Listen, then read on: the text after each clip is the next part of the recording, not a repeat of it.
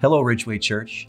The Apostle Paul, uh, when he is writing to the Corinthians, talked about the body of Christ and that we are a part of the body made up of many parts. He said, The eye cannot say to the hand, I don't need you. He said, The head cannot say to the feet, I don't need you. Uh, and right now, there's a sense of being disconnected. And I think um, uh, as we continue on in, in this season, uh, this new normal, um, we are trying to be church uh, not the way we were created to be. We were created to be together. Uh, and, and, and so we sail forward into these uncharted waters. But I just want to encourage you this morning that we're obviously not alone because we worship a risen Savior and we are empowered and filled with the Holy Spirit who gives us His presence. And there are all kinds of creative ways that the Lord's giving us uh, to be together during this time. But it's virtual, and uh, and I just want to be the first to say to you today, maybe uh, this isn't the way God created it, but we're going to get through it uh, by His grace. Paul writes to the Philippians, and this this scripture has been on my mind this week a little bit. Uh, he says, How I long for all of you with the affection of Christ Jesus. And I just want to be honest with you. I really long to be with you all. He, I think Paul was a Texan, you all. Uh, oh, I guess that's not in the text, but we'll say it is. Uh, I just, I just really miss the fellowship and, and being together. And so this morning, I just thought we'd uh, take a few minutes and, and look at this letter, this amazing letter to the Philippians. Not a real long letter, but a very happy letter. In fact, the word joy or rejoice or glad shows up 17 times in the, the brief four chapters. And the strange thing is, Paul's in prison, maybe already for four years, and he's in chains and he's writing to this church who he loved, who he had uh, uh established in Philippi. And, uh, and he's just talking about joy and gladness and rejoicing. Um, he's talking about uh, thanksgiving and appreciation uh, towards this congregation for their generosity, their prayers. Uh, they they'd given on several occasions, not only to Paul but also to the uh, the church at Jerusalem because of a famine. So they were a generous and a gracious church. And I think what's interesting is Paul is showing us in bondage, in chains, that happiness isn't based solely on our present circumstances boy, that we're not in chains, but sometimes it feels like we are right now when we are being separated uh, and, uh, and, and asked to do so. And, uh, and so uh, that's the encouraging first takeaway from what we're going to be seeing this morning is uh, this present circumstances cannot diminish the joy because it comes from the Lord. And so I just want to look at a couple helpful habits that we can discover from Paul's uh, opening remarks to the, the church at Philippi. And, and the first verse says, that I want us to see is Paul says, I thank my God every time I remember you. I thank my God. Paul is saying, I remember the good things about you. I remember the good times we had. And I think the first, the first uh, habit that we can be forming during this time of isolation is uh, an attitude of gratitude. I could just I could have just said gratitude, but I kind of like the way that that rhymes. The attitude of gratitude. That's probably the only thing you're going to remember from my message this morning. All right. So, uh, and not just gratitude and thanksgiving, but for the people around us, the people that God's placed in our lives. When you think of people in your world, uh, is your first thought gratitude? Oftentimes, the longer we're together, uh, we take each other for granted. We maybe focus on one another's faults, or maybe we remember the bad times. I have a cure for that. It's called the coronavirus. I'm telling you something right now. I don't take you for granted right now. Uh, I don't think about your faults. Uh, I don't remember any bad times that we had. My uh, my gratitude bucket is filled to overflowing. Uh, I long to be with you, as Paul said, uh, and uh, and so this, this is encouraging to me, but we can start there. I think it's a good habit during this difficult time to, to focus on gratitude. Um, uh, uh, now, how did Paul how did Paul communicate? He's writing this letter from prison, and he's going to send it with somebody, and it maybe be read in the church. And now, you know, t- almost two thousand years later, we get to study it and be refreshed by this letter. And uh, but uh, all he had was was was a letter, and it was filled with joy. It gave Paul joy to, to write it, and, it and, and those who received it were filled with joy. But uh, today, uh, how do we communicate uh, our gratitude and our, our, appreciation? I mean, there's just a um, a vast uh, amount of ways that we can. Can you imagine if Paul was able to Zoom back in his day? Of course, we can do that. We can email, we can send text, we can send a card or a letter. I've talked to people this week who just received a, a letter or sent a letter, and how much encouragement that brought to the, re, the recipient. And, uh, um, and so, uh, what I'm saying is, take advantage of this opportunity that we have because of the situation we're in to intentionally uh, uh, uh di- distribute a, a, spirit of gratitude, all right? To purvey a, a, spirit of gratitude towards one another. Paul goes on to, to say, for, for you have been my partners in spreading the good news about Christ from the time you first heard it until now. You have been my partners, he said.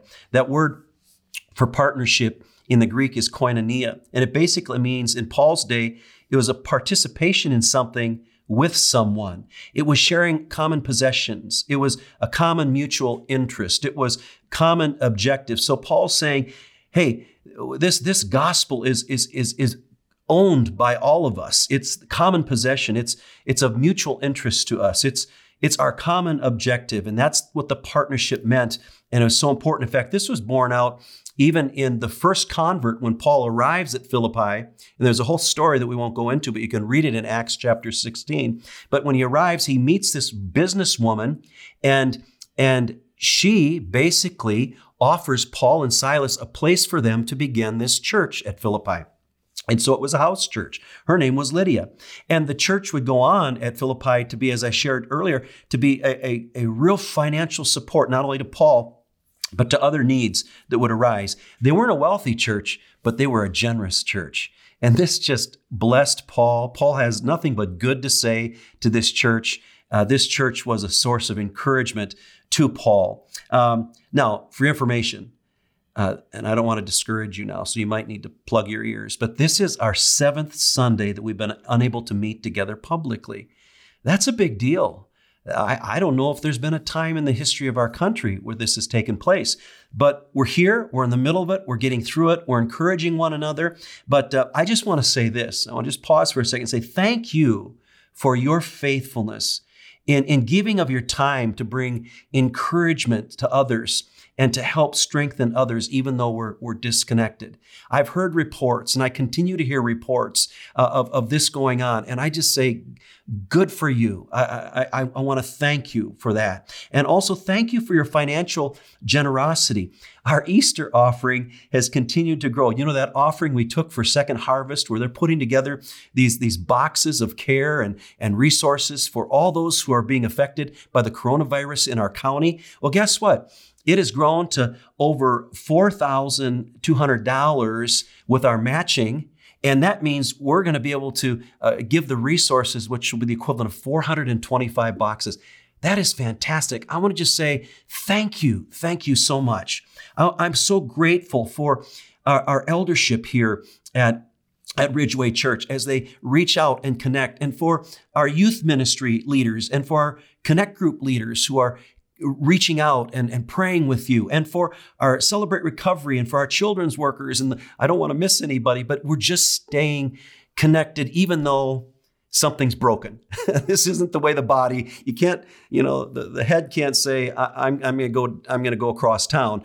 But this is what's happening but the lord's giving us ways creatively to stay connected and i say thank you thank you so much for that Okay, so let me just say this. Uh, uh, for those, you know, it might be uh, tricky to say, how do we practice gratitude? Sometimes maybe we've forgotten what others have done for us. And so, you know, maybe as we close this morning, maybe we can just even pray that the Lord maybe remind us of just why and what we're to be thankful for in this season and grateful for, because I know it's a difficult time.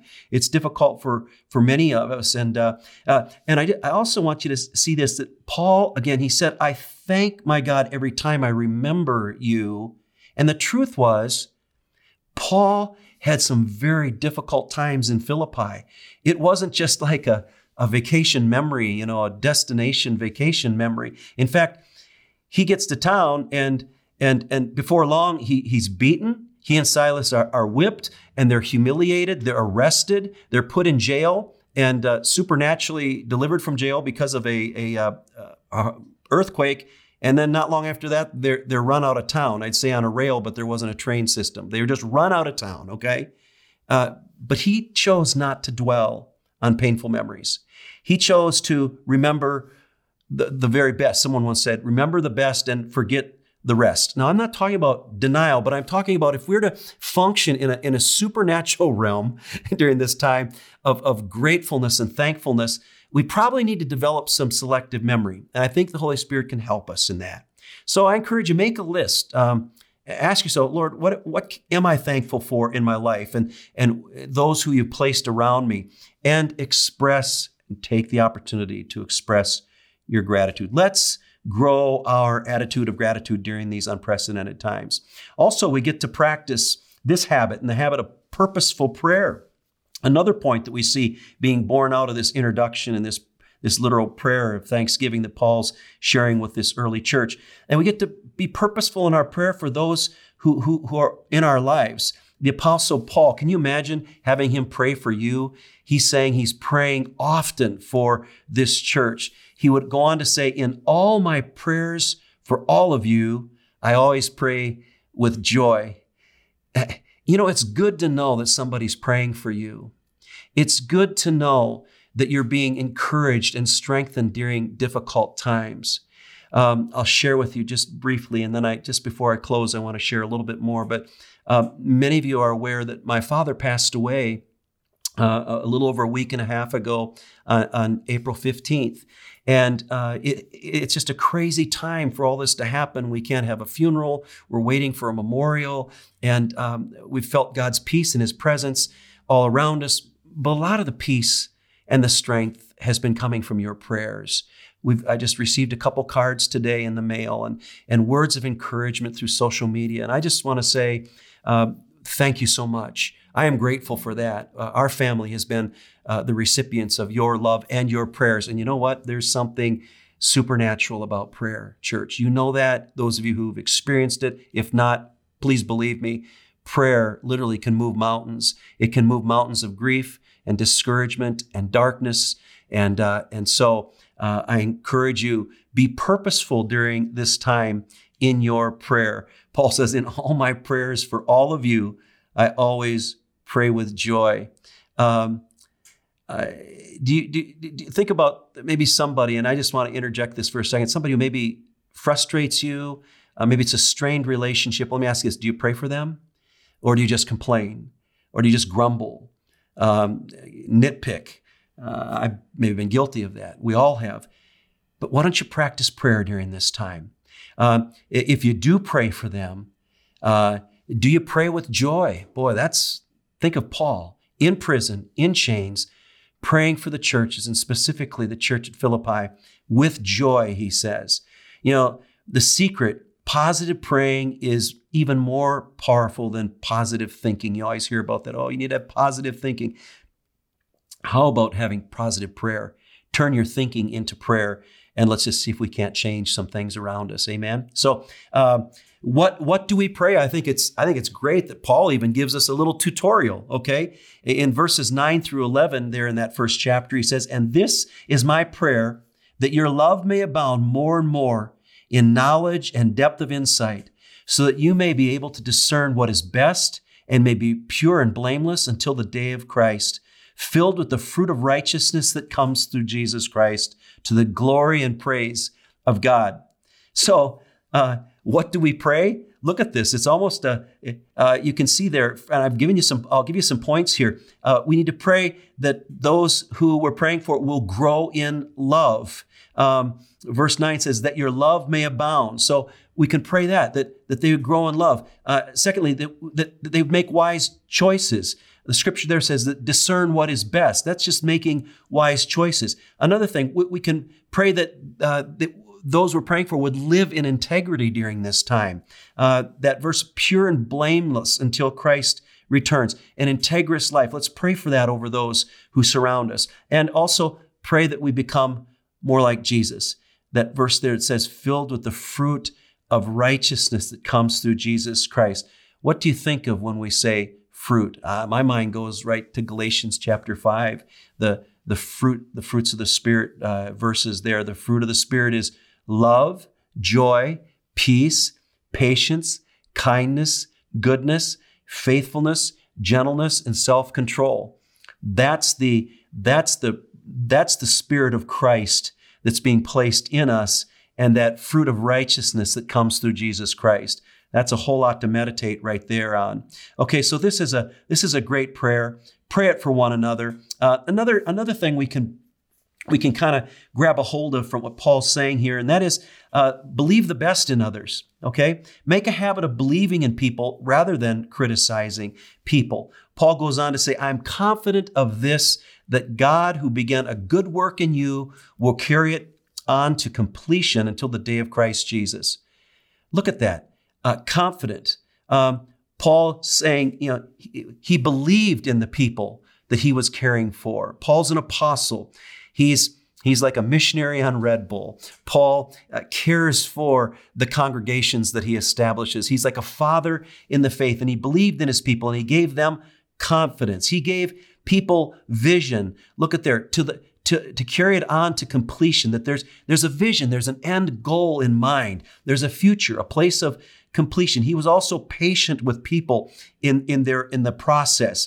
Um, uh, he who began a good work, he's going to complete it. But you know, there's there's this race that we're running that Paul would talk about. So uh, believe the best in those around you as you connect with them, as you reach out to them, as you pray for them, and then finally, let's love like Jesus loved. Okay, Paul started this Philippian church. He, he was the first pastor. You can imagine how he loves them. You can imagine why he loves them. They're like his, his, um, his children in the faith. Uh, Paul says, God can testify how I long for all of you with the affection of Christ Jesus. I, I begin with that verse today. Uh, I like how the, the English version says it today's English version, it says, God is my witness that I tell the truth when I say that my deep love for you all comes from the heart of Christ Jesus himself. Love like Jesus, a deep love that comes from knowing Christ. And it's as our relationship grows during this time of isolation. What a great opportunity to grow in our individual spiritual depth and, and, and lives. And then out of that, we get the heart of our Lord Jesus Christ to love those around us, to love like Jesus. Now, as I shared a moment ago, uh, and most of you are aware that my, my dad did pass away, and I, I just I just want to take a second here and talk about him because normally I would get up on a Sunday morning and I would share my heart with you, and uh, so I'm going to share my heart with you just briefly. There's going to be a memorial service where a lot of people will talk about my dad, but he was a great husband. He was a great father. He was an amazing grandfather. Just ask my, my daughters. And he was a really good friend. Uh, Dad was a wonderful pastor. Now, there's really gifted speakers. You can buy their books, you can listen to them online. There's professional speakers, and some of them are good pastors, but there's a difference. Uh, my dad was a, a, he was a he was a good communicator, but he was a wonderful pastor. He cared for people, and he loved Christ's church. And uh, he loved those around him. Uh, he loved this church. He loved uh, our, our community of faith, and he he pastored here for over 20, almost 25 years. And I had the, the privilege of, in 1990, moving up here uh, with my, my wife and our, and our newborn baby daughter, Brittany. And for the first 10 years or so, I co pastored with dad. And what a privilege it was to, to sit under his tutelage and to to, to, to partner with him. And, uh, and uh, it, some of the best memories of my ministry life. Um, we, I joke, uh, there, somebody in our church had a, had a truck and on their, on their bumper, they had a bumper sticker that said, yes, this is my truck. And no, I will not help you move. Well, my dad always had a truck and uh, this was not his motto. Sometimes I felt like instead of two men in a truck, it was two pastors in a truck, and we were helping move people. And it was such a joy to serve alongside dad as we'd assist folks in the congregation. And I can tell you every color truck he's had in the last 30 years. And uh, uh, he just loved to serve and he loved to care for people. And he had Alzheimer's, which many of you know.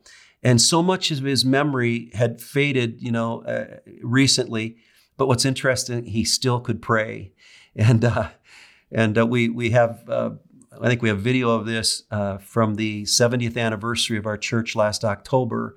Uh, I brought Dad up, and uh, he's kind of like Glen Campbell on his Alzheimer's journey. Uh, he could get a little mixed up, but Glen could always play his guitar. My dad could always pray. It was hardwired deep into his his thought process, and. Um, and, and I believe there was something spiritual at work in his life in this whole thing. He loved to pray, and he loved to pray for our meals. He loved to pray uh, for, for, for his grandchildren. And uh, his voice will be missed, but of course, the hope we have uh, is, is eternal. That to be absent from the body is to be present from the Lord. And there's so many beautiful things in his passing and uh, the peace of Christ being there. And I thank you again for your prayers. But I just wanted to share that because, you know, my dad's life echoed what Paul's words were when he said, My deep love for you all comes from the heart of Christ Jesus himself.